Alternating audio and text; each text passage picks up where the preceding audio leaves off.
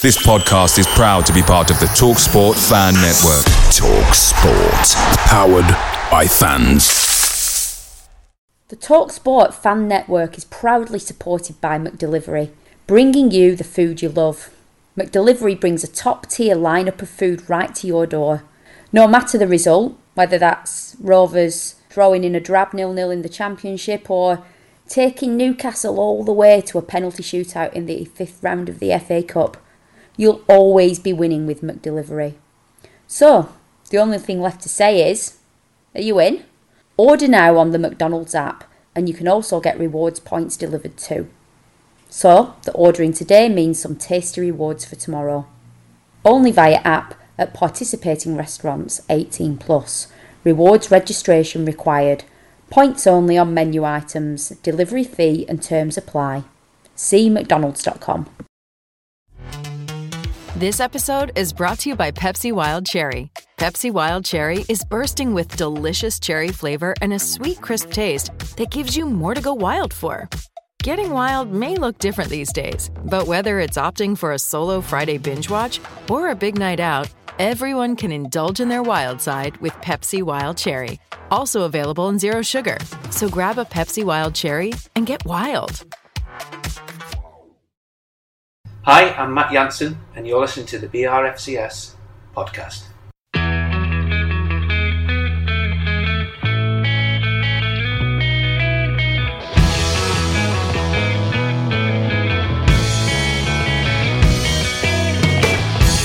The New York Rovers would like to welcome you to the BRFCS.com podcast, covering the 2019 2020 Blackburn Rovers Championship campaign, hosted by Ian Herbert and joined by some very special guests. Don't forget to check out the forum here at BRFCS.com to continue the discussion.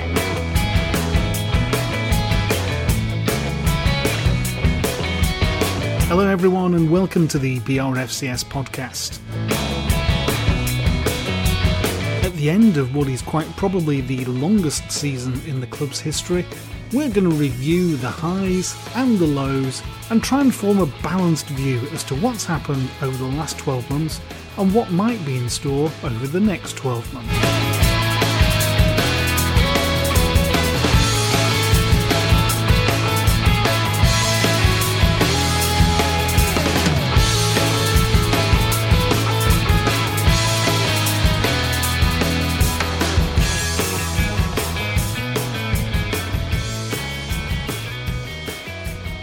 So let's start off by considering the season on the pitch, and let's try and get an overall impression. And to help us, we've got two proper journalists, actual Rovers reporters who've uh, who've been following the team all season. So we're going to kick off with the Lancashire Telegraph's Rich Sharpe. Rich, how was the season for you, and what were the, the general impressions that uh, the season left you with? I think I've come away thinking a missed opportunity. Um, I think for most people, somewhere between sixth and twelfth is probably where they predicted at the start of the season. Uh, I tipped them for nine, so they're probably a couple of places below that. I think for me, the big thing is just whenever they got close again, they, they, they fell away. So it was uh, similar to last season. But I didn't think it needed much more for them to get into that top six. Um, I've looked at the teams that have got in there, and I know Rovers have had their injuries, and I think if Rovers could in a hypothetical situation, have their best team on the pitch for 46 games, I see four, definitely not six better teams in the division. And I think that's the thing that I've walked away. I've watched a lot of championship football and not seen many teams on the day better yeah. than Rovers. And they've they've come up seven points short, which 70 points to get into the playoffs isn't what normally gets in the playoffs. So that probably just adds to that that missed opportunity. So while there has been positives, um, inconsistencies again at the wrong time, really. Um, probably meant they've, they've finished where they have. Yeah, they're very much so. Jaquob, uh, I think you need to nail your colours to the mast for anyone who doesn't know. You are a Birmingham City supporter, so you've come um, at this now sort of like um, endearing yourself to, to, to, Rovers and getting used to the, the culture of the fans and the team and all the rest of it. So, what are your pre- impressions as an outsider looking in on Rovers? And and to Richard's point, how close were we in the end? Um, yeah, I've, I've come from a background of, um, of misery and cruelty, really, in terms of being a Birmingham fan. But no, uh, genuinely, I, I was quite impressed as a whole um, across the season with with, with the team, and um, I sort of um, uh, echo similar sentiments to Rich in that there were a lot of situations, um, especially during the project restart, where they've sort of been lingering in the back of my mind. Uh, Dominic Samuel's miss against Barnsley and and those sort of situations. And I feel like literally, obviously, seven points was a gap in the end. If, if that had gone in, would there have been any closer? Um, they probably would have. Yeah, it's just it's fine margins in the end, which sort of prevented them from from getting any closer than they actually did in where they finished. In terms of pain and anguish and all the rest of it, then how close to what when you're watching Blackburn Rovers? How close is it to the experience of watching Birmingham City? Uh, it's a lot better, I must admit. It's a lot, uh, a lot more enjoyable to watch. Um, I've, I've been, I would, I would say bullied. I don't know if that's a bit too far, but um, I've been reminded about some of the football Birmingham have played this season, and um, at times the Rovers have been a pleasure to watch, uh, especially in comparison to them. Uh, but no, I, I think at, at, times Rovers have been good to watch. Um, some instances where it can be a little bit painful when they they try and transition into the final third. Um, but no, they, they, they are very, yeah, I think they've been a lot more enjoyable to watch than Birmingham this season. Well, the, league, the league table would seem to indicate that, but that, that's not necessarily always the case. Rich, from your perspective, what were the what were the positives that you think we can take from the season just gone? I'm the worst person at predicting anything, so I'm going to blow my own trumpet that I did have Armstrong for top scorer. Um, so there's probably an asterisk next to that that the main man who most people at house probably not played for half the season, but we'll uh, we'll move on from that.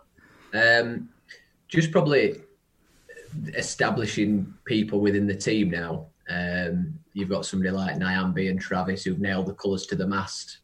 The big thing for me is you're going into the last 15 minutes of matches not petrified that if they are winning, that they've got a chance of still holding on. Basically, they've conceded 11 goals in the last 15 minutes, which was it was 27 last year. So that's a massive positive.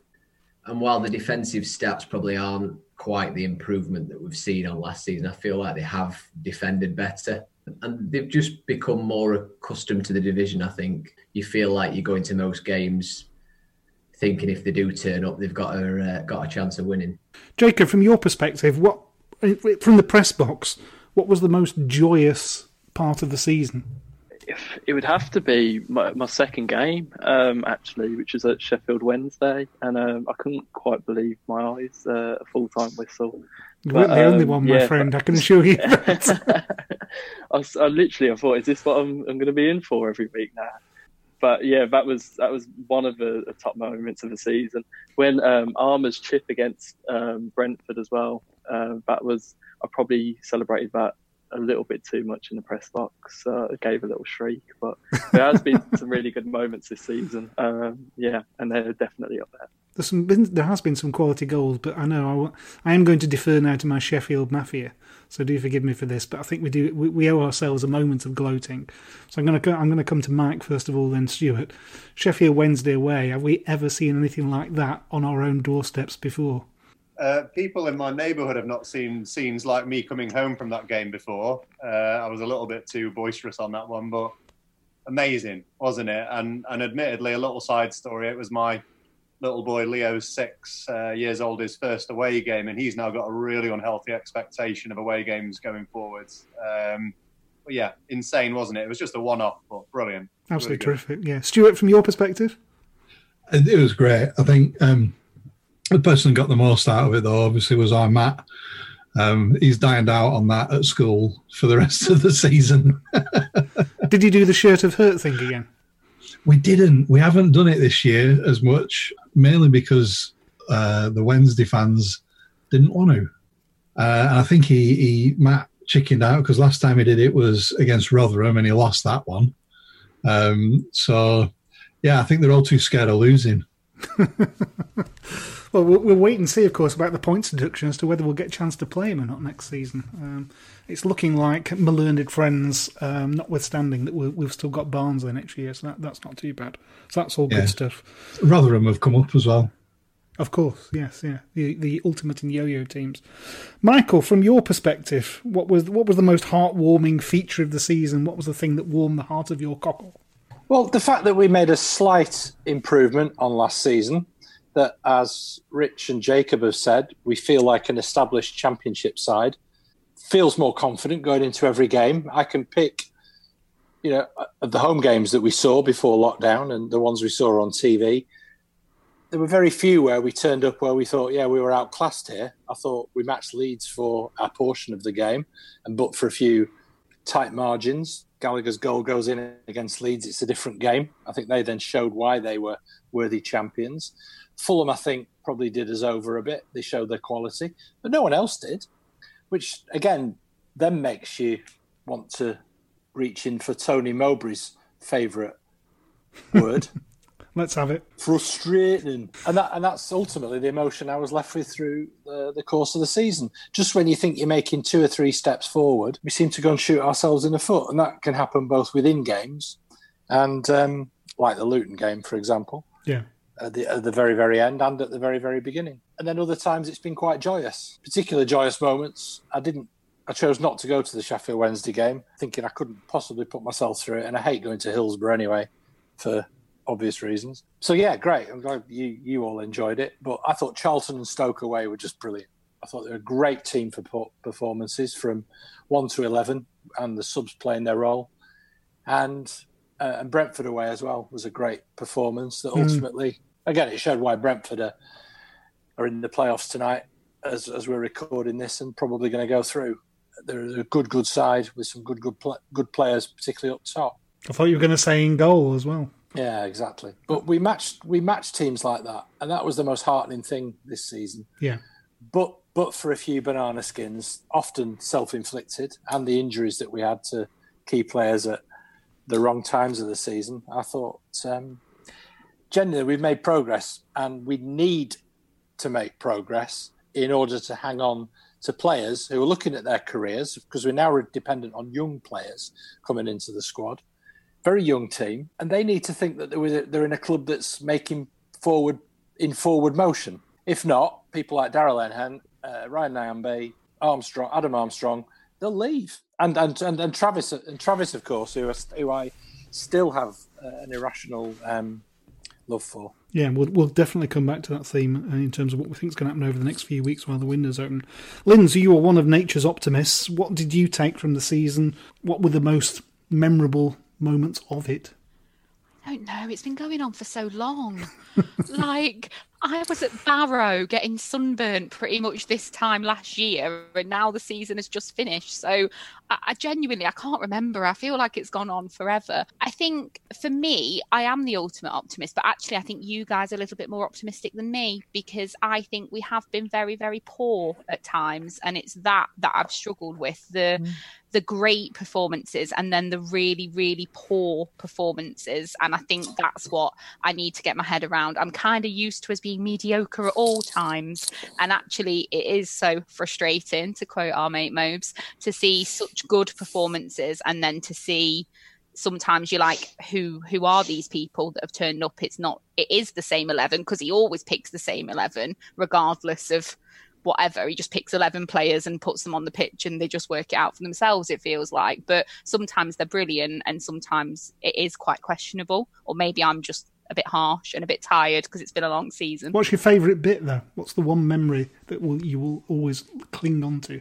From 1920? Um, this season for me has been all about the relationships that I have at Rovers, whether it's my home crew who I miss desperately, or whether it's the Stoke was a brilliant away day for me. Um, the last game I went to, me, Hollie, and Lucy went to Derby, which was awful, but we had a lot of fun. Um, so I think, regardless of what happens on the pitch, this season will have taught me that it's more than football; it's about the people that I go with. I think there's a lot, a lot to be said for that. Hollie, that's your cue then to come in. What's what's your take on the season? Anything that particularly lingers long in the memory? I, I kind of agree with with Lind. It feels like it's been going on for so long, um, and it's kind of hard to sort of think back and look at the beginning of the season, especially like where we actually looked really promising. We, we were picking up results that we were like, oh, hang on, we could actually do quite well here. Around Christmas time, it was a bit of a, I guess, a wake up call because we drew some games that we probably should have won. It's been mixed. I think that's the only thing that I can say. I think the the biggest thing for me is going from watching us absolutely storm it and think we are one of the better teams in the championship to then watching us play like we've not even turned up. It's the the inconsistency for me is the most frustrating thing from this season. I Um, think but I went to some great away days this season, so I can't complain either. What was your favourite one? I really enjoyed Charlton. I felt, I think that was really, really good. I enjoyed Stoke and Derby, even though it was a terrible performance.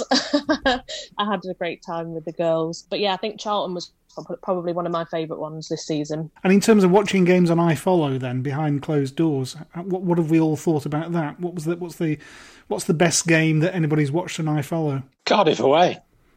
You know, a win's a win, and particularly one against a team who are above us in the table, and with the goal of the season. I mean, I never saw that coming. You know, what, uh, what about the guys in the press box? I mean, what, what was it like to witness that in um, in real life? Rich, I, I owe an apology for that, rather, because I sometimes forget when you're at the game how far in front you are. So I was on the radio as well, so I just I normally just tweet goal, and I just put wow, and then all the replies were like, "Rich, you're scaring me. What's happened?" Because the ball must have been probably on the halfway line with the Cardiff lad, and To that point about the delay, though, that it, that is one of the 21st century skills, I think, in in setting your, yourself up at home so that you don't give the game away.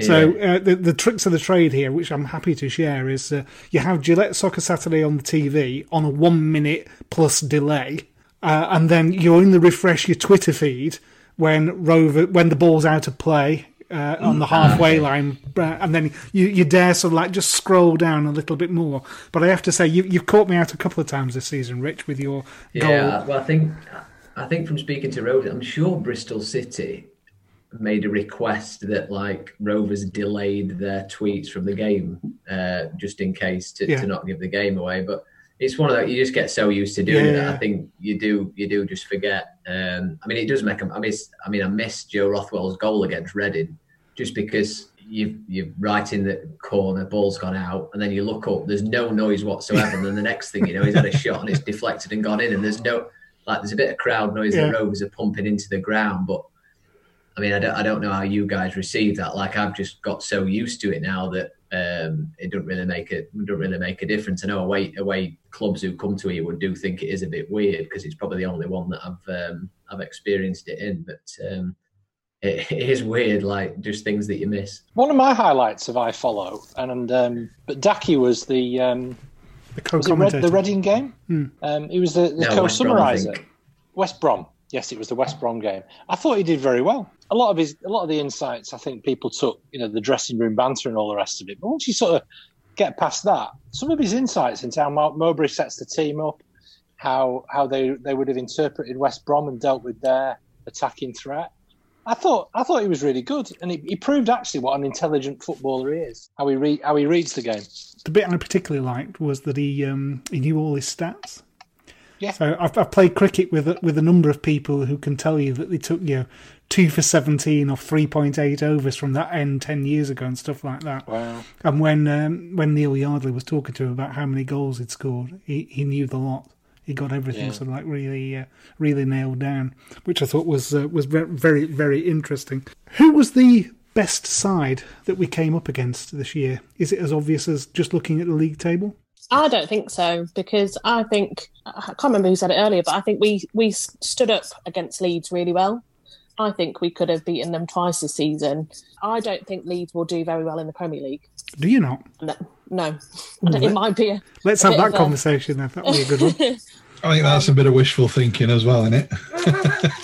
I don't, I don't think they will. I don't. I don't think they've got a big enough side. I don't think they've got a couple of players that are uh, that are really good. But I don't think that as a team, I can't see them doing amazing things. So I think they've got the best, one of the best coaches in the country. Yeah, the manager definitely, but and I, I, I guess I'd be interested to see what players they're bringing. I, I can't claim that this is any kind of inside insight, but um, my closest colleague at work is a lead season ticket holder, and he, dis- he his personal, you know, the, the player he's the most negative about is their centre forward Bamford. Yeah. For all the apart from the, the fact that he's a toff and all the rest of it, it's uh, he, he calls him barn door Bam- Bamford because of the number of chances he miss, misses. And you know, I, I only have the benefit of the highlights packages, but he does. He misses out a lot. He's, he's not a Premier League striker. I don't see him sustaining.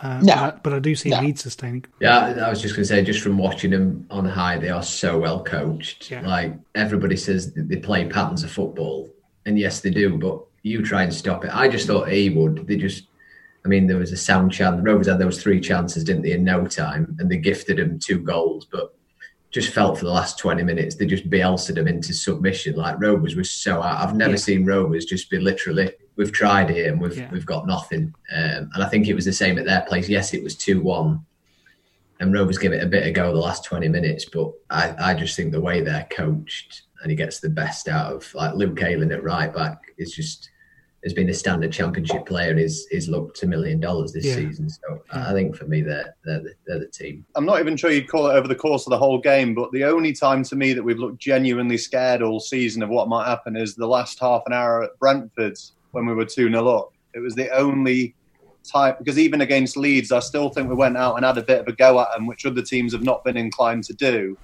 I know a Leeds fan, and he was like, to be fair, at the end of the game, at least you came and had a pop at us. And yes, we got well beaten in the end, but we didn't look scared. But that last half hour at Brentford, it just looked literally like, oh, just with, I know we're 2 0, but just batten down the hatches, don't do any, just ride this storm out that's coming. And we got what came to us. But that was the only time to me we looked really, really anxious. I can't think of why we would be remotely anxious at 2 0 up at Brentford, though. We didn't concede five. That is the win. Is, Take there- is, the there- is there any precedent there that we should be wary of? the the one team that I remember uh, being impressed by against was Fulham. The last time we played them, um, I think we watched it on telly. Me and Matt. It was good football to watch. The, of the sides that I've seen, I think in, you've seen patches from the likes of Brentford, Fulham, and West Brom. Leeds for me are a cut above. I think they'll be fine. Ollie, we'll, we'll, we'll, we'll revert to this in twelve months' time. And We'll it- see what happens. Absolutely, because I, I suspect they will attract good players because I think there are players that Bielsa knows. Uh, assuming he stays, I think if he goes, all bets are off. But the likes of Bamford, uh, uh, no, they're, not going to sustain in the Premier League. But I think they have the, the wit and the wisdom to um, to attract a higher quality of um, of player. And I think when they played Arsenal in the FA Cup, uh, I know they didn't win, but my word, they, they toyed with them like a, a cat toys with a mouse for a long long period. You're listening to the BRFCS podcast. So, Hollie, who, who do you think was the best opposition player that we had to face? Um, I think there's a couple. Um, Said Benrahma has got to be definitely up there. Um, I, I think if Brentford don't get promoted, he'll definitely be off. Or they'll definitely be Premier League teams sniffing around. Um, and the other one is Mitrovic. Mitro is always on fire. Although, So I think them interestingly, he was out me- the other night, wasn't he? And Fulham turned in a really good Yeah. performance. So, it's a bit of a Dack syndrome going on there. As well as the good players, sometimes we find ourselves coming up against teams who, shall we say, uh, are masters of the dark arts, straight out of the Jose Mourinho uh, finishing school. Mike, you have some strong opinions on this subject, I believe. Not really strong opinions in. It's just I'm a huge shithouse enthusiast, uh, as Mr. Or, or Jaquob will gladly confirm. Shithouse of the year. I've actually come up with a top three here, which I did beforehand. Uh, in third place, I had Mr. Ben Pearson of Preston. Oh, yes. Who, uh, Good call. Ewood Park spent about half an hour finding any excuse to lie on the floor and pretend that he'd been shot with a semi-automatic rifle. That was a big moment. Uh, and then in number two, just the whole of the Swansea team uh, at Ewood again. Uh, for the, Lock, stock, and indeed barrel. Exactly. The second half after they scored the penalty, I forgot who scored it now, but uh, literally found any excuse again to to waste time. One player went down injured and then realised he had to do some defending, so he was miraculously better again. I know we didn't beat Barcelona, but that scene at the end of them lying all on the floor looking crestfallen was amazing. and then in number one, of course, is Mr. Lewis Travis, Oh. uh, our own player as well. So many highlights, so many highlights. I mean, he uh, number one every game. He's fallen over. He looks like he's about to die. The physio picks up his bag and he's already got up and kicked somebody else. Uh, he's been a real joy. And I think just for his sheer ability to wind someone up, I'll go back to the Hillsborough game as well to finish. The 5 0 win. By the hour mark, the whole Wednesday ground were trying to get on the pitch and strangle him. He'd annoyed everyone that so much. But he got. I think he even got subbed off on the seventy minute mark, and they were all heckling him, and he just walked off and was like, eh, and just went down the tunnel. Amazing. I don't know if you saw it at Hillsborough, but Elliott Bennett actually got up off the subs bench and stood up at the back of the Rovers bench and applauded Travis as he was walking off to just incandescent rage of the whole of South Yorkshire. It was. Uh, I was- That, that was one of the. That was one of my, moments of the season. Absolutely. When I, when I was in the office on the, the following Monday, I, I sit quite close to a very keen uh, Wednesday fan, and he wandered over and he, he, you know, he did the usual thing, you know, oh, should never have been sent off, never have been sent off, an absolute bloody disgrace that. But that said, that said, you played well, you played well. But who is that little bastard Travis? and he's, he, he absolutely hated him. I said, would you would you like him in the centre of your midfield? And he said, well, of course. And, and, and that's the point. I think he's Robbie Savage with skill, if I may, may be so Uh, well, I've done a piece for tomorrow. I, I don't think he gets enough credit for how good a footballer he is, and I know he takes offence is probably a strong word, but Mowbray. There's always a but with Mowbray. He'll Yeah. say Lewis Travis, fantastic lad, got all these attributes, but, and then he'll say he needs to be better on the ball. But you look at his stats; he's got the best pass completion rate in the team. Yeah. There's only three players got more key passes than him. Interceptions is top. Block shots, block passes. He's at the top for everything. And this is without going into his heart, his bravery, his attitude. And I just think everybody gets so carried away, rightly, because of the thundering tackles and the showreel stuff that we see of him. I just don't think we're quite taking to the goal at Middlesbrough. I don't think we're quite looking to how good a footballer he is. Yeah, possibly because he doesn't score as many as perhaps you, you, you would want. Maybe that's something he can add. Uh, that pass at uh, Cardiff he laid on for Dominic Samuel as well was absolutely outrageous. The spin and the pass, fantastic. One of the yeah, Yeah. best bits of skill. If that were two guy, he'd be playing in that for ten minutes. I, I think Travis has got this incredible ability to get to get himself fouled. I don't mean he dives; he doesn't. You know, we where we sit, we can see quite close up when he when he drifts over towards the riverside, but he'll leave his foot in just a split second longer than is necessary, which basically means that the, a, a late tackle will become a definitive foul right in front of the referee, and that takes courage and bravery as well. And you know, it's not it's not a leg breaking challenge, but it's those where he just gets himself fouled and he's not afraid to get himself hacked into by whoever it is. I think he Um, set his stall out with. Well, it, I don't know. It wasn't quite his debut, was it? But away at Portsmouth in the promotion season, Yeah. when he came on a sub, and with within about five and a half minutes, had scythed down half the Portsmouth team and got himself a red card. Thought fair play, but you'll you'll go far. I was just going to say Luton for that. Oh yeah, of Um, course, yeah. I, I don't know if you picked up on it on iPhone. It was an absolute shambles the last ten minutes. I think they had five booked for time wasting. They hid the multiple balls as well, didn't they? Yeah, so around the ground, there's pro- I think there's maybe ten cones with footballs on. They, they just went. Every single football was taken away, so they were whacking the ball into the stands, and every single ball has just disappeared. And under EFL rules, you're only supposed to have 300 fans inside a ground. I mean, I can't count to 300, but I can guarantee there was a hell of a lot more than 300 Really? people inside. The, the noise was in, just because it's a wood like wood everywhere Yeah. but it was just I mean Rovers were going absolutely balmy like fair play because they were still giving it a go and they got nothing to play for but Yeah. balls were just disappearing left right and centre and it, it was pretty farcical by uh, by the end of the game I did see a comment on Twitter though, with which I wholeheartedly agree, was that if the roles were reversed, wouldn't you want your club to do everything that Luton did that night? And the answer to that is a resounding yes. And I think you know Yeah, sometimes you just got to doff your cap and say fair play. I mean, yeah, to have one shot on target, win three two, is still uh, still well absolutely horrendous stuff. What I'm going to ask you do, to do now, guys, is uh, sum up the season in a single word. I'm just going to go round my Zoom window and I'll ask you for your uh, for your thoughts, and then we'll see if we can build up a word cloud of Blackburn Rovers 2019-2020. So, Jaquob, sum up the season in one word. I'll go basic and say encouraging. I thought you were going to say basic. We weren't that dirty, were we? Michael? Progressive. Much like most of my rock albums. Linz? Emotional. Totes Emosh. Yep, that's two. I'm not allowed that, so just emotional. Stu? Better. Mike? Uh, alcohol. Explain. no explanation. I I've just just, don't. I've just noticed I've drunk a lot more this season. That's all. Really. I think we all have at various points, particularly during lockdown. Hollie, Uh, roller coaster. ooh, that's an interesting one. And Rich, finally. Uh, familiar. The old familiar failings. I think for me, uh, well, Michael's already said it, of course, and Tony says it in every single press conference. Frustrating because there was an opportunity there.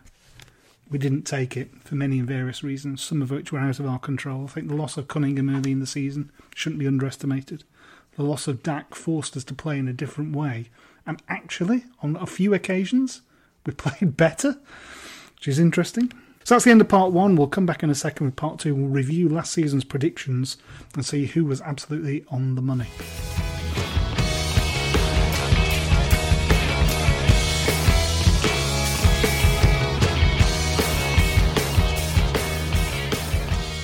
So, as the uh, famous American baseball coach Yogi Berra once said, it's tough to make predictions, especially about the future. Well, this time last year we made some predictions, and I just want to revisit some of these with some of some of our pal- panelists. Um, we asked them who was going to be the first club to change manager. I think myself and Scott Sumner of 4,000 Holes called out Jan Siewert at Huddersfield. Uh, Mike and Cammy predicted Scott Parker at Fulham, and as far as I'm aware, he's still very much in the job and on the way to perhaps leading Fulham back to the Premier League. So, uh, uh, Linz, you predicted Charlton, and Hollie, you predicted Millwall. Interestingly, Charlton I would have expected, but I think somehow Bowyer has stayed stayed on in there, and I think Millwall was one of the strangest appointments. I never would have thought that um, Neil Harris would leave there and then find himself up, up at Cardiff. Quite a, quite a bizarre one. Michael, you said Sheffield Wednesday. Uh, one that I want to call out, though, is not on the panel tonight, but our good friend from the 1875 podcast, uh, Tom Schofield, bless him.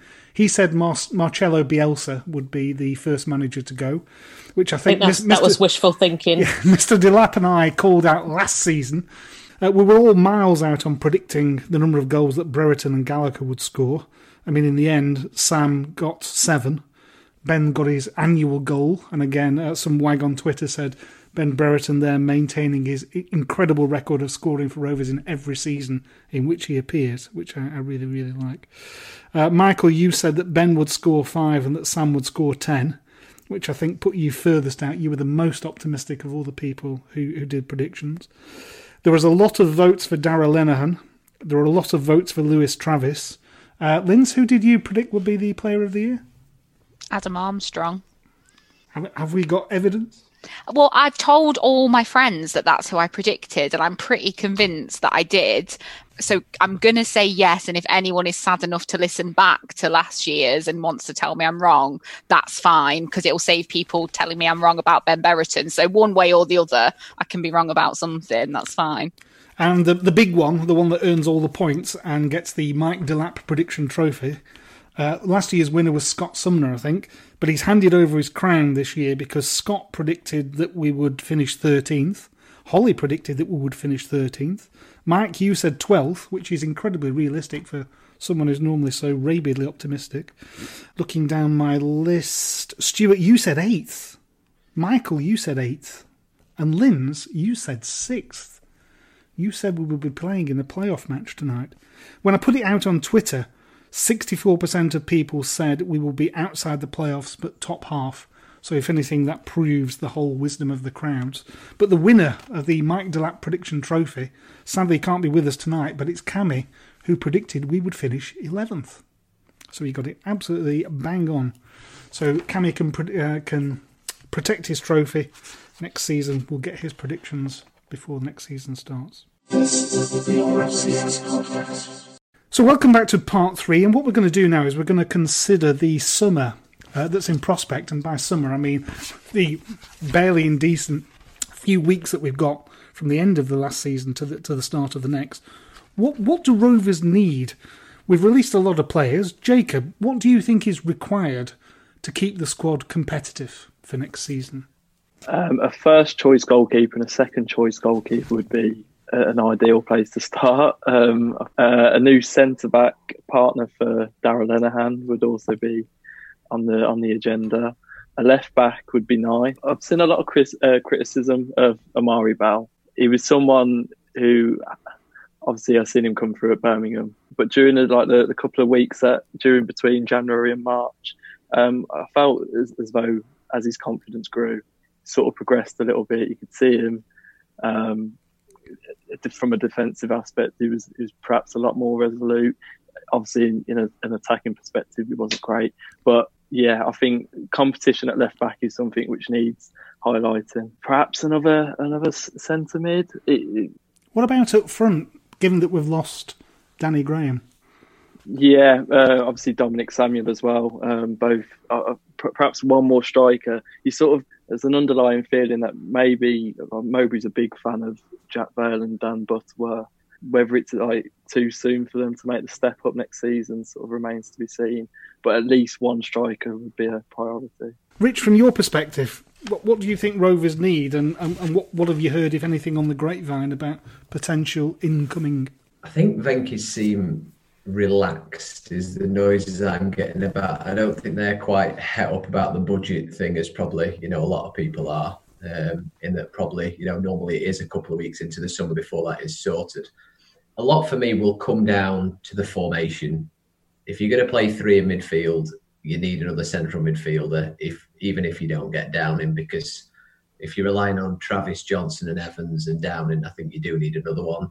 If you're going to play four two three one, they need a number nine. So it's it's where you're going to get greedy because you definitely need a goalkeeper. You need a backup goalkeeper. You need a centre half.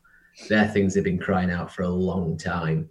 So you need to prioritise them, and then it's where where do you get where do you balance the money out? Loans are going to be huge for everybody in the championship. It's a market that Mowbray's done pretty well, um, I will say. In my player of the season across the championship, I think there's a lot of Fulham sitting in front of the back four who's been post lockdown been absolutely outstanding. So it's where you're going to balance the money. I think Adarabioyo was a very good signing. I don't, but there's not many centre backs like Adarabioyo. So do you just completely just rip up it, rip up the uh, what we've seen this season, and just go for a, a big ugly header and kicker uh, alongside Lenihan, or are we going to try and play out from the back again? So I think a lot will come down to. We'll learn a lot probably about how Mowbray wants to play. Is Dack going to play in a false nine role? And is Holtby going to do that? And then we're going to have Brereton, Gallagher, and Armstrong either side. Or are we going to go out there and are we going to say Sam's our number nine? Are we going to buy a number nine? It's where the options are going to be. But if if, if money is going to be tight as we're going to expect, if they're going to supplement with the young players, I think loans are going to be massive. But if there's any money to spend, it's got to be spent at centre half and in goal. We, we, yeah. I don't think Rovers can afford to go through another season with without finding a, a David Raya replacement. I know people had the views on Raya. I think Rovers was that they let Raya go for three, which could rise to five. Accepting that in a couple of years it could be a 15 million pound goalkeeper, but also it could be a 1.5 million pound goalkeeper. We'll see in the next few weeks where he's going to go. Yeah. But to not have a permanent replacement, I think Mowbray knew from from day one that that would be a talking point throughout the season. And I think since Walton was brought in, it's been arguably the biggest talking point of the season. To what extent do you think Mowbray recruits to a desired formation? Or is he more likely to just recruit players that he thinks yeah, can do a job? I think, I think he'll just recruit recruit players because yeah. I think he's said from pretty much, although they have been ex- exclusive, not almost exclusively 4 2 3 1, I think he's said they're not the strongest team in the division, so they need to mix things up to keep the opposition guessing. I don't think he thinks Rovers are good enough to do what Liverpool do and say, we play 4 3 3, we yeah. play with these three strikers, these three midfielders, these four at the back. He doesn't think Fit Rovers are good enough yeah. for that. So, unless you're going to go out there and be able to recruit ready made championship players, which I don't think Rovers are. So, I think the biggest thing for this summer is get a centre half, get a goalkeeper, and then get the best out of the players that he's got. Mowbray says he signs assets and attributes, which the players that he's got have assets and attributes. It's about fitting those assets and attributes into an 11 that can work with the players that he's got. Because if you ask most people, they'd probably have six or seven definite. St- I don't think anybody would probably have a preferred 11 or formation for Rovers, um, particularly last season. So I think it's just about getting your key men fit in the best position for as many games as you can get them, fiddle around them, and just try and get the most out of the players that you've got already. Do you know have the have the EFL decided yet whether we're adopting the five substitutes option? I, I think I think it will. I think it will get the go ahead Because I think um, that that introduces. Well, we saw it to, uh, after the lockdown, we? were the sixty to sixty fifth minute throw on the football manager Yeah. style, Oh, uh, it's, three or it's four. a, it's just a completely different game. Yeah. Um, and it's so easy to bat time out because with no fans, there's no like hurrying up of anything. The referees just let things slide. The ball goes out. There's no rush for anything. So, and whether that, I know you're going to come on to people back, but will a will a team look to supplement with you, younger players, or will somebody look at an Armstrong and think, well, here's a lad who's 100 metre runner, can stick the ball in the back of the net. Are we going to take a chance, spend 10 or 12 million, buy him, chuck him on the bench and bring him on and see what he does? It's Mm. whether the Premier League teams, you know, how much they're going to think into it, really. Which of the youngsters do we think can can step up and make the grade into the first team next season? Sure. And I don't want to shut the debate down mega early, but anyone not answering Joe Rankin Costello to this is is wrong. Uh, I'm not, I want to stress that very early. I, Is he not I already feel- there? I was going to say he's he's in, isn't he? I no, but I mean, we're talking about as in he's had a good little fleeting end, hasn't he, at the end of the season, in a position that ideally he's not going to be in in the long run, uh, just purely lack of options at left back. But from watching him, and I'm going back to that uh, cup game we watched at uh, Bramall Lane, the League Cup game when we got beat two one. Uh, he was at right wing, left wing, scattered around. I think he even had a little stint at right back, and in every of those spots, he looked absolutely tailor made for it. And I think you might say I'm cheating because he's already played, but I think next season could be a real breakout one for him. Yeah, I, I think he I think he's in the squad now categorically. Scott Wharton, who's seen Scott Wharton play and thinks he can make the the step up because he was in the first team, wasn't he? Three years ago, he made his debut. Season Four. went down. About Four years. now. It was just before I came. Yeah, August 2016. It'll come down to what Mowbray thinks because I think he's played three times under Mowbray. It was let him go out. Done. I guess having been a centre half, Mowbray, he likes to see broad shoulders, which is probably Carter's probably a bit more physical than than Wharton is. Hmm. Wharton's a better in the air. So it's going to be a mad scramble. I think they will bring a centre half, and then it's probably going to be between Magloire, Grace, and Wharton, Carter, just to um, just to supplement him, really. So, what do we think is going to happen? Who wants to get their crystal ball out in terms of the sorts of players and the sorts of positions that we're going to recruit? Well, my biggest fear, Ian, isn't so much what we think will who will bring in. I mean, there's a there's a guy left United, Manchester United, called Kieran O'Hara. He might be out of our price range. He's a Republic of Ireland international, and he's been getting splinters in his backside on the bench at Manchester United. And there's an expectation that that clown who's been at Sheffield United, Henderson, will be making his way back to Old Trafford at some point because he's is he still their player? Is that right? Yes. Am, am I right about that? Yeah. Chelsea are interested in him, apparently. Right. Rich is absolutely spot on. We, we, we need a goalkeeper and a, and a second choice one, as Jaquob said, is a absolute massive priority. And clearly Mowbray knows that. I don't know enough about the young players that are coming through, but the, the one that we've not mentioned who has flitted in and out of the squad and had some horror shows as well is is John Buckley. And for me, I think he's started to show a little bit of Lewis Travis in his game. He's got a swagger on the ball. He's more confident on it. He's picked out some great passes, and he's capable of some supreme acts of shithousery as well, which uh, he displayed in the game at Charlton. He, he was the one where the, the, the Charlton crowd were railing against him for some of his antics Yeah. on that game. I. So I think he's got he's got a bit about him. I'd like to see more of him in a in a Rover shirt. I don't I, I don't know in any great detail what Mowbray thinks of him, Rich. Oh, Buckley's the one. He he has been for a while. I think Buckley is twenty million pound man and can go on to, to big things. Uh, I feel he's been a bit harshly treated by the fans, to be Mm, honest. Um, I do as well. Probably didn't help when he came into the team those games over Christmas just after Dack had gone out, but he looks like a boy, doesn't he? So I think he's an easy target, and I think that's what Mowbray's felt that people have got on his back. But yeah, he's he's well well thought of. Got but got a big future for me. Um, I was just going to say, I think that's really an important point about the role that we play. I think Mowbray can make the decisions. He can bring certain players through the youth team. He can bring in certain players. But if and when we get back, we've got a role to play embedding those players in and giving them the opportunity and the time to make mistakes. I love Buckley. We call him Young Pup in our group, but he gets more of a chance than some of the more established players for us. We're not as critical because we think he needs that support. Um, so I think if we ever get back into a football ground, we've got a responsibility to look after the young ones that are coming through and to give them the time to develop. Fans don't do that. Has everyone seen that video clip from years ago when um, Harry Redknapp was being lambasted by West Ham United fans? at a fans meeting, and I can't remember the name of the guy now, but uh, he was being castigated for selecting Frank Lampard.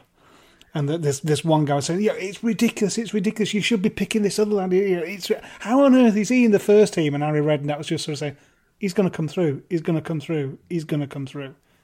And I think in, criticism yeah. is fine. And I think, you know, we've got some big money signings that haven't stepped up. And I think it's more than fair to say of those players with your price tag and the opportunities you've had, we expect more. But if we're asking people who are used to playing in front of 100 at most in an under 23s game to come in and step up for your Bradley Dacks, your Corey Evans, your those type of people, yeah. we've got to afford them the chance to, to do that because we haven't got 10 million pounds floating around for your established player. So they're going to make mistakes. They're going to drop in and out of the team. And Buckley is a better player for me for having been sent off. Bizarrely, I think after lockdown, he's come back and he's been better that could be his Lewis Travis sent off at Portsmouth moment, yeah. I think.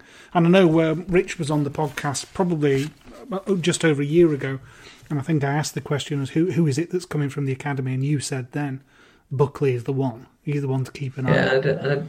I, I, I mean, I don't like to big fan, but I think he's been at the football club since he's nine years old. If you want to, if you want anybody to do well at your football club, surely it's a lad who's yeah. He's been been ball boy. He's been there since yeah. he's since he's nine. The kid can play. Yeah, he has got he's got ability, um, and it's probably because he's been asked to go in the team and he's sent on with twenty minutes to go. And it's fine as a goal, fine yeah. as a pass. Um, and he has on a couple of occasions yeah, he's, he's he has rescue situations. If he keeps keeps kicking it off opposition players and it lands in the back of the net, which he's found a bit of a uh, a penchant to do, he can uh, he can keep that up. So as well as bringing players in, we we know what the gaps are. How concerned are we about losing players, and where do we think the bar would need to be set in terms of Venky's accepting bids? Here's Cami with some insight from his Indian contacts basically financial position up until this season has been that they've been supporting Rovers unwaveringly, paying all the bills, um, anything that's been coming up, they've been sort of financing it. And, you know, while there's no immediate risk in terms of Rovers going under or anything like that, but the financial position is, is quite precarious. Um, in terms of the pandemic, haven't really been hit as like most other companies because they're very local market. It's for goods that everyday goods, you know, eggs, you know, dairy products, etc., that people need. So they've been insulated. What Venky's are looking at is how long can we continue financing the Rovers the way they have been doing in terms of transfer markets, various other bits. So there seems to be a suggestion now coming from within Venky's and these guys in India um, who, who kind of well connected, saying that they are making decisions in terms of how they proceed going forward, and that's why there's been this delay in confirming budgets and Tony knowing what what he's got to to spend. Suggestion is that um, they want some money to be raised from within the club, i.e., we've got to be able to sell some players, um, maybe to to raise some cash, so that that cash flow that they have to provide is sort of supplemented by whatever we, we can get from selling players.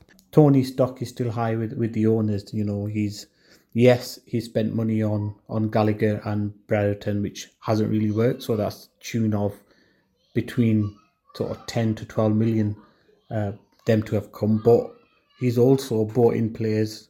You know, just Dack and Armstrong alone between them, I think combined fee will be around two and a half million. And if we sold them both in, in a normal market, you could be looking at 18 to 23 million combined for, for them to whether Venky's are willing to continue to finance expenditure in the transfer market, or are they now just going to go to a default position, which is what seems to be the suggestion that any money that needs to be spent on players has to be raised through sales, and they will cover the the basic costs of running the club. So the financial liabilities that the club has, those are covered. Any uh, guarantees that the auditors want in terms of um, to, to sign off, you know, the accounts going forward for the next 12 months, any guarantees they want put into place, uh, they, they're willing to do that. Financial situation is is is bad for Rovers. Um, if Venky's decide to pull funding that they've been providing, um, you know, within three months we'd be in a similar position to where Wigan or or Bolton previously, where we wouldn't be able to to meet um, meet our running costs. We're totally reliant on on on Venky's. So Dack was obviously going to West Brom. That that's what the word on the street was before he got injured. I don't know how much truth there is in that, but people whose uh, inside knowledge I respect say that that was happening.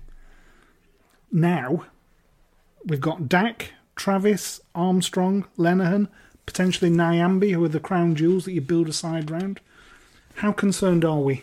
With the kind of club now where we should expect to lose at least one of our big players over the summer every year because we're not we're not the kind of club that has a lot of money behind us anymore. I'm I'm a big fan of the way Brentford work. Um, you know, they've been compared to sort of like the money ball of football, haven't they? And they they run their club on bringing players in, building them up, and then selling them on. They've made 120 million pounds just in player sales, and I think with the facilities that we've got at, at Brockhall, we should be a really attractive proposition for youngsters that want to make it in the game. It's not necessarily a question of should we be afraid of losing players in the summer. I think we need to get used to it and we should expect it. And it's going to be the way, or it should be the way that we we can survive in in the modern football climate where teams like us can't have a big benefactor pumping money in and things like that. So yeah, for me, it's not necessarily a case of should we be worried about losing players. I think we should expect it, and to a certain extent, as long as we've got the pipeline of, you know, Buckley and, and players like Carter and who can step up and and fill fill the void, then I don't think we should be scared of it in particular. Well, I think the, the post-COVID football world, if you're not getting gate money in, there aren't many other ways you can get big money in to keep the to balance the books and selling No. players. Granted, in a depressed market, wouldn't be the, wouldn't be the right thing to do, but we're susceptible, I suspect. I think financial fair play is another another aspect. Someone else that needs looking at post COVID, like you say, because it's just not. If you if you're not getting the gate receipts, how can you how can you pay your players as a percentage of your income? Yeah. So it just doesn't work post COVID, No, does no, it? So I think I think the whole of football is going to be in something of a shakedown. Hollie, how much do you fear losing one of our crown jewels? it feels like we now have a completely different team to the team that we fell in love with um, in our promotion season from League One. So it already feels like we have kind of we've lost those sweetheart players, and we're not maybe as attached to some of the other players that we have now. Um, I'd be probably more gutted to lose Travis than I would be for Dack right now because I think he has been such an integral player to our team, and I think the way that he plays is what I love about the club. He is one of those players that reminds me a little bit like Paul Dickov, where uh, he just runs around. He's always Wholehearted. there. He goes in 110%. Um, and I, I would be more worried about losing him than I would be about Dack. Yeah. Michael, how big a summer is this for Tony Mowbray, and how big is it compared to the summer after relegation? I, I think it's his biggest summer since he became our manager. Actually, he knew, he knew what the backbone of the side was when we when we walked away from Brentford, having been relegated, and he knew that the rebuilding job he needed to do, and he absolutely did it. He kept the players he wanted, and he got shot of the ones that that weren't equal to the task. I think this time around, he's um, we're at a real transition point because for everything that you everyone said, we, we probably will lose one of those big players. Much as I don't want that to happen, and and I think all the financial issues will be coming to to, to bear on all of football. So it'll have radically distorted the transfer market. There might not necessarily be the big money to come in. So it might not be the choice of Rovers to want to sell one of those players as an asset because the income that, that we could get from that might not be what we thought it was. It's also going to be an issue that those players are looking at their own careers and their hmm. own career trajectory and the choices that they'd make. And if I was Darragh Lenihan's agent at the moment, you'd be thinking, now's the time, 25 years of age or 26, to step up because you could be playing in a World Cup or you could be playing in a major tournament. And you ain't going to be doing that playing for Blackburn Rovers in mid table in the Championship. I suspect as well the Premier League, of course, is so much more insulated from the COVID reality. And any side going up and any side that's come down with the parachute payments is going to have a massive advantage and can almost like cherry pick which players they're going to go for. Just a bit of a thought. You're. I'm sort of marrying the two last points together to create a whole new one. But uh, Mr. Taylor's saying about Darragh Lenihan and looking to move on. I think out of all of them, especially about how much we're bleating on about losing defensive, you know, how much we need defensive replenishments and goalkeeping replenishments. If we go ahead and lose Lenihan at this point, that's absolutely like you know suicide. Quite frankly, given the fact that he's the one absolute key dependent in there at the moment. We can't afford to lose him. If we are going to lose him, jack the price up something unreal. Yeah. Because, uh, you know, you can talk about other positions like Dack. I, I'm a big Dack fan. Love him. Fine footballer by any going rate going. But if he is to be sold to generate money, it's in an area of the field where we can affordably toggle things around and actually live without him. And I don't take any joy in saying that as well. Yeah, we've had seven months of practice, haven't we? That's the reality. Um, you know, no player is bigger than the club, unless, as I was reminded on Twitter this week, you sell your star centre forward to Newcastle United for fifteen million pounds, and then you pay the consequences for every season thereafter. Big summer coming up. There's no doubt about that. Thanks for your your comments there. We'll just take a little break now, then we'll come back and we'll just wrap everything up with looking beyond Rovers and just thinking, well, what's going to happen to football post COVID?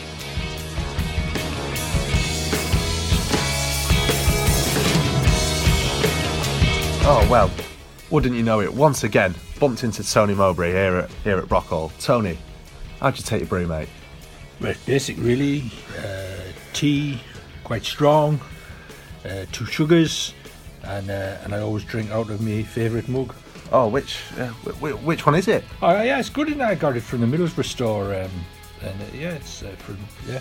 Oh no, no, no, Tony, not the middle, the, the Rovers one. Oh, this one, right? Yeah, you can get them personalised at um, at the Terrace store, and of course, and as uh, manager of Rovers, I've got you can get them personalised with all the different players of your choice. Oh, which you know, which which which players would you have then? Well, you, you- obviously you've got your your Lenihans, your Ducks, um, you know Danny Graham's, you know, proper proper professional footballers.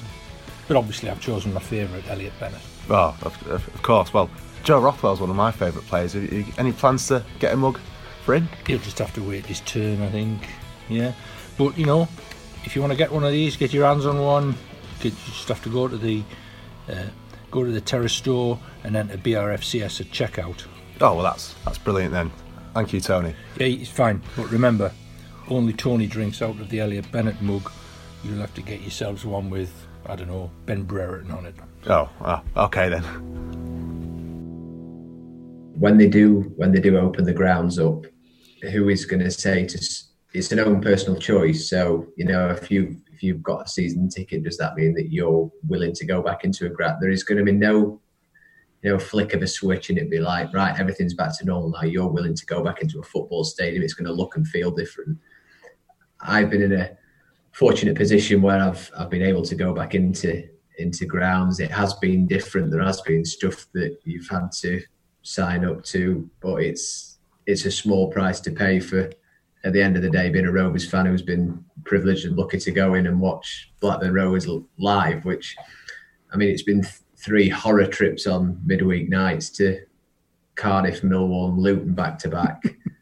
but how many people would have given anything to to go? There'll have been so many people who've lost records of not missing Rovers Yeah. matches for.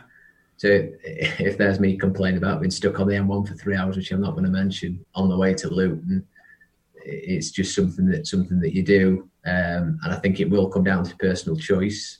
And if you're stuck with iFollow for for a little bit longer, I think that that's going to be the one thing. It's you know when fans are allowed back into grounds, does iFollow suddenly stop and Yeah. we say that well you can come back into a ground now, so you're not allowed to watch via a stream. Um, I think there's a lot of sensitive decisions to be made. Do you know? I don't think they will.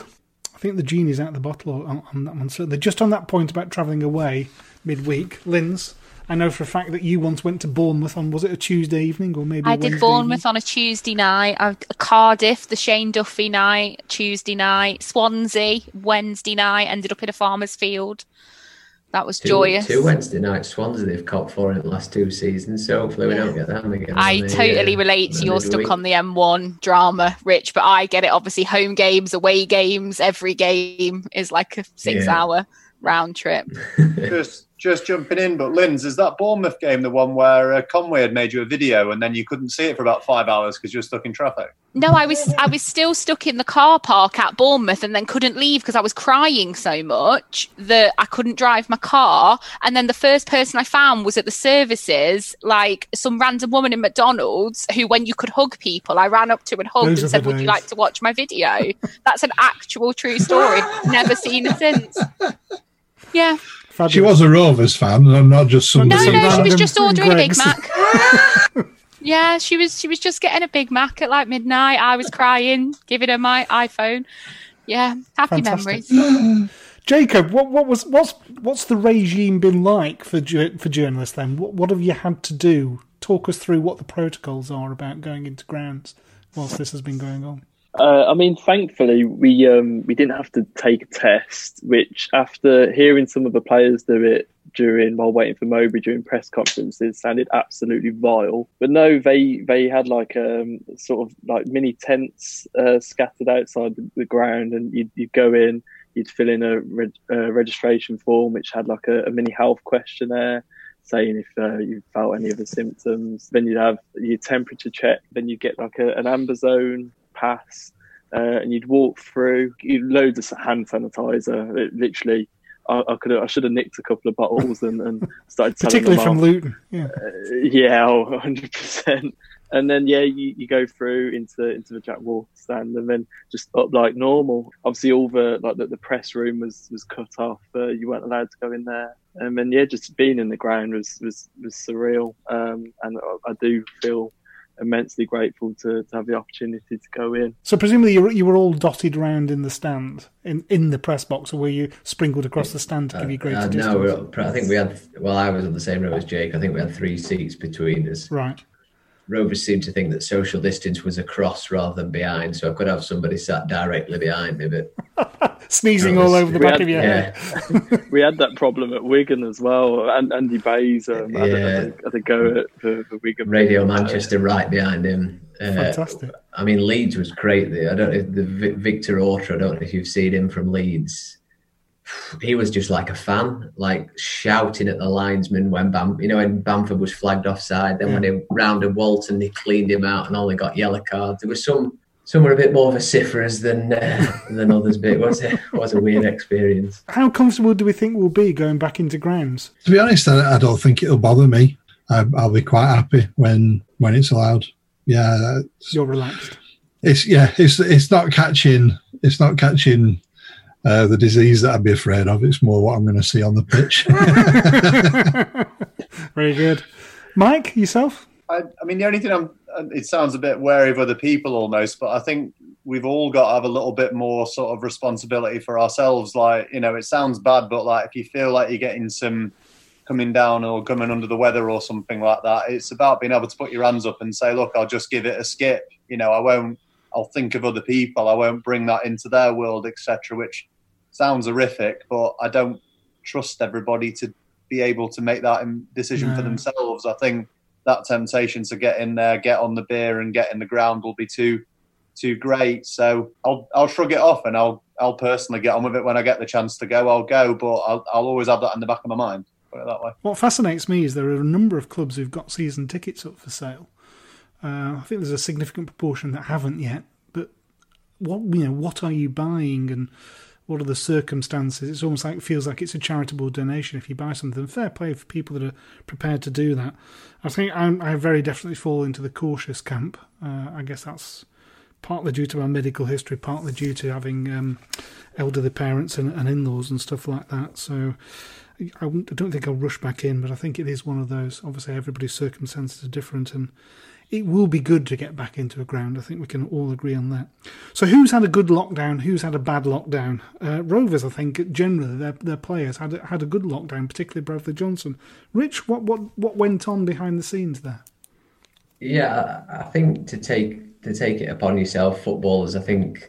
I mean, probably a lot of people maybe saw the, the headlines that came out from the health secretary and thought footballers were jumping on the bandwagon. But I think a lot of that um, work was already in play. Rovers were keen to keen to play their part. And I think at the end of the day, that's one thing you do have at Row. There are there are some some good lads in there with with big hearts. I think that probably shone through throughout the the whole of lockdown, really, without the with the uncertainty that was going on. I think um, the whole club rallied round um, really well. Yeah, I agree with that. Michael? I was watching a podcast recently with Patrick Grant from Community Clothing, which I might have spoken about before, which is owns the Cookson and Clegg fa- factory in Blackburn, and he was mentioning what a great role Rovers have played in helping to distribute equipment and getting the message out. And I think more than ever, through this lockdown, communities need institutions to step up to the plate that have got that kind of purchase in their local communities to show leadership. Because I think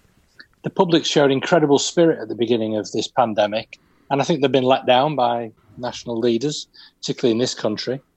And I think institutions that can show good community leadership, I think will hopefully reap the rewards.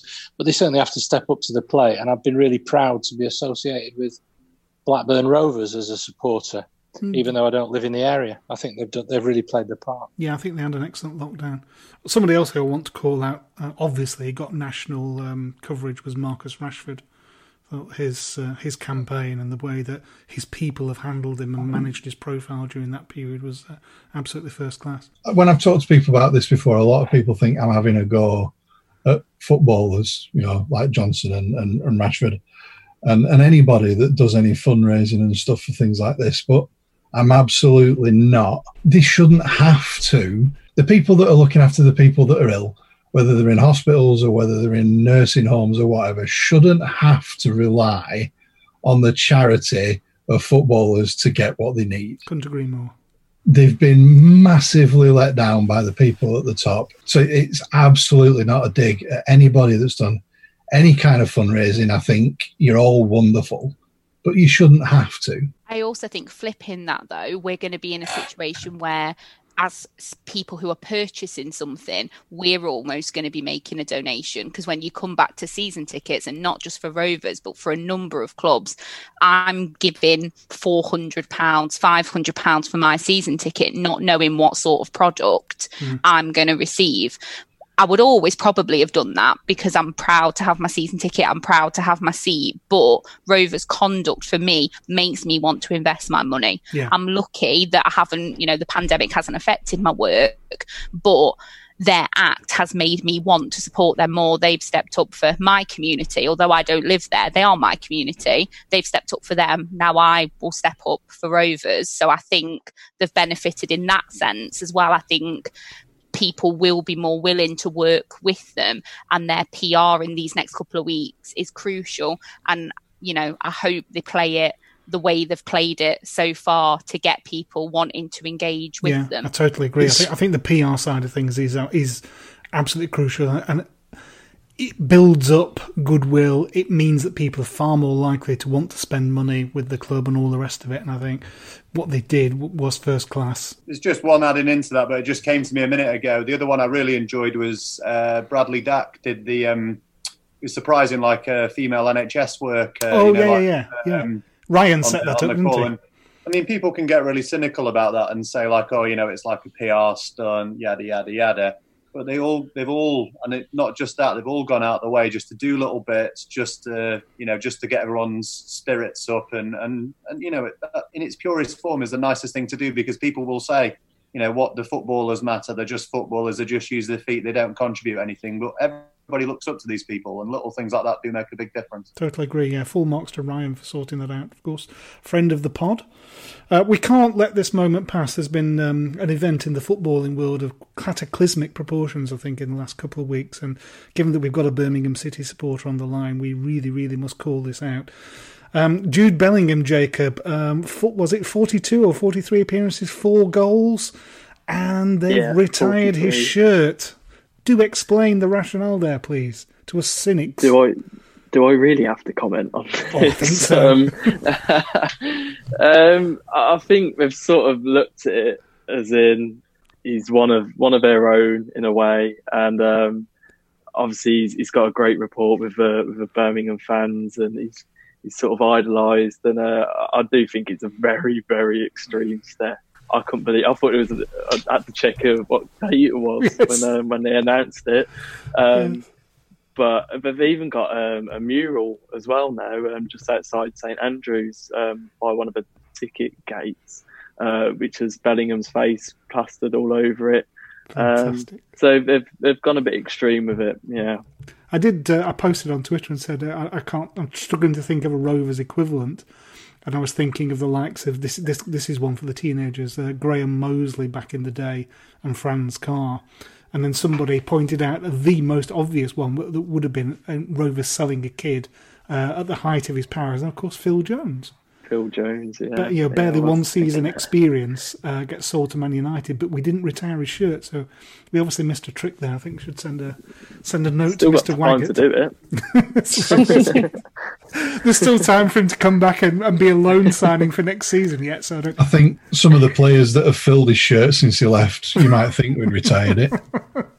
Well, he, he did, he's not had the best of career. Well, I say that he's got loads of medals, and he's certainly got many more England caps than I have. So who am I to castigate him? But uh, it, it wouldn't surprise me if Bellingham did end up back at Birmingham City at some point, maybe at the age of thirty-seven, and they unretire his shirt for six months. And maybe at the same time, Phil Jones will find his way back into the Blackburn back four as a 37 year old uh, centre back. We talked a bit earlier on about players that we were afraid um, to lose. I've I've got one that um, I'd be afraid if we signed him. Um, we've been linked with um, a goalkeeper uh, from Preston North End, Connor Ripley. Connor Ripley, Accrington Stanley boy. um, Son of Stuart? s- son of son of Stuart. Just to give you just to give you a bit of an idea, so he made his debut for uh, Borough um, when Borough were already two 0 down against Reading. Um, he went on to concede three more goals in that game. I think he made maybe one more appearance for him after that, maybe a couple in the cup. Then he went out on loan to Oxford United, where Sheffield United's um, boss was. He brought him on for, for one game. Um, he let in two goals, um, and his performance warranted him being sent back from loan after one game. And he's he's kind of floated around Bradford City and Motherwell. He was at Accrington, and Preston signed him. He was quite highly rated at Stanley. I think was, they were league. They were League Two, I think. Oh no, no, maybe. maybe No, League One. League One, weren't they? The Yeah. season after they got promoted. So I was is one of the few people I've seen try to fight somebody in a Lancashire Cup game. Rovers played Preston, so Preston haven't got an under 23s team, so it was basically their second string. And he was upset with Paul Huntington's back pass to his left foot rather than his right foot, and he cleared it. And then at the break of play, charged out of his goal, squared up to Huntington, and then it was half time seconds later, and they were they were going at it. Um, so he sounds a he sounds a character. He was obviously linked when um, when Leutwiler signed. It was uh, it was on the radar then. I think Rovers seem to attract these people. You know, where there's easy links to make. I might start doing Yeah. it myself. To be honest, you know, Yeah. pick somebody. Has he played for Middlesbrough? Has he played under Mowbray? Yeah. Has he got a link to Rovers yet? We'll stick his uh, we'll stick his name in there. So he ticks he ticks at least a few of them boxes. So I'm not uh, I've not heard that one, but it won't. It won't surprise. But I think it, I think it was on one of the um, looking for it. one of the threads on the on the forum, but I don't think it was uh, substantiated by any hard fact like many of the rumours on the forum. I think if they're going to get a second choice, I think David Cornell, who was it, who was just left Northampton, I think he'd probably tick the possible. It seems like everybody in Championship's looking for a goalkeeper, so they're not. Uh, they're going to be scrambling around, I think, which is why I think they'll probably go down the foreign route for a goalkeeper by the. Have, Rich, have you got a sense of the work permit issues after January the first? Yeah, you're asking things that come beyond my remit of waffling about Rovers. There, I'll uh, I'll wait till somebody writes something in the Athletic and then read more about it. I think that's probably what I do on these. Yeah, so uh, it, it will it will be affected. you- You'd, you'd imagine, wouldn't you? Um, whether it depends on which countries you're signing from, I'm, Yeah. not, I'm not sure. Because if you can, yeah, if it does go on international caps and stuff like that, then Mm. you're not going to get bargains. You would need a pretty good one. Yeah, yeah, and it won't come as a number two. All the rest of it. You're listening to the BRFCS podcast.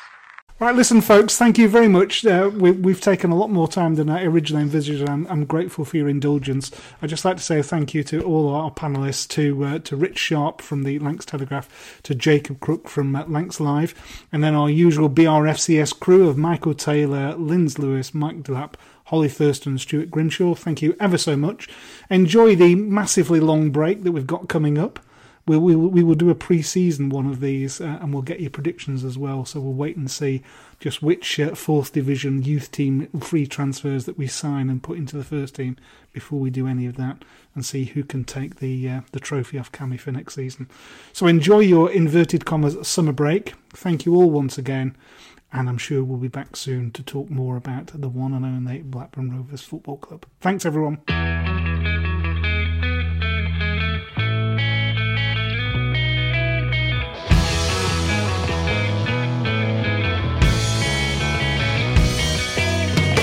Thanks, guys. Thank you, everybody. That was excellent. Thank you. Really Thank good. you, Appreciate everyone. it. Once more. Cheers, in. Thank Thanks you for all so your hard work as ever.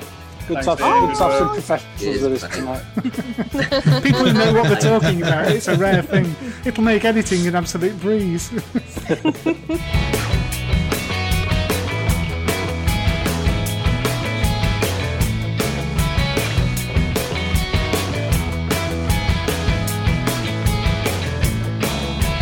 Thanks, guys. Cheers, lads. Chat Thanks Pessies. a lot. Thank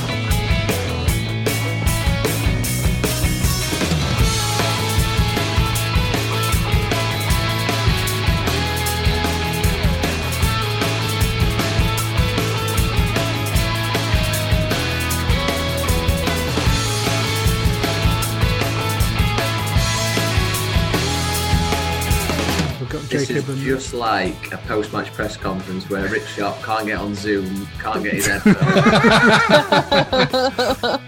I'm still eating my tea and I've got a beer, so if there's uh, anything goes wrong, I'll blame it on that.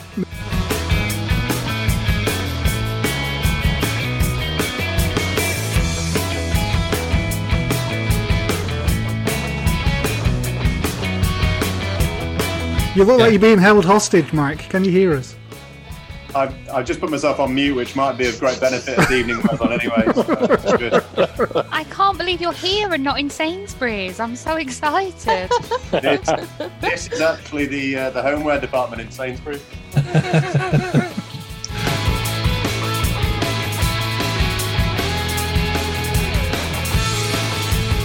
no room for Brereton hating in this podcast, people.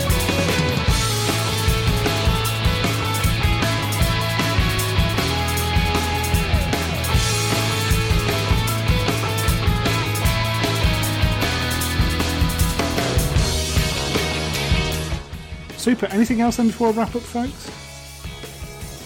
Yeah, when can we sign Connor Ripley? Sounds ideal. I can't, You're wait, I, for his shithousery. Eh? I can't wait to interview him now when you play this back to him as a Connor Ripley introducing Rovers first signing. Have I think we'll have to run this by the lawyers before I put it out. you met, have you met Rich before?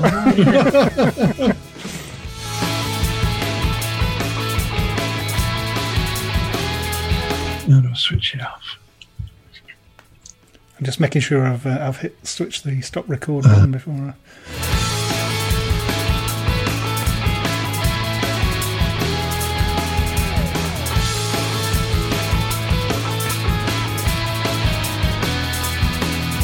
So, finally, from me, thanks to all our contributors during the season and to the Symmetry for providing our podcast theme music. Hope you've enjoyed listening to all our episodes this season. We'll be back soon. Thanks very much for listening once again, and have a great break.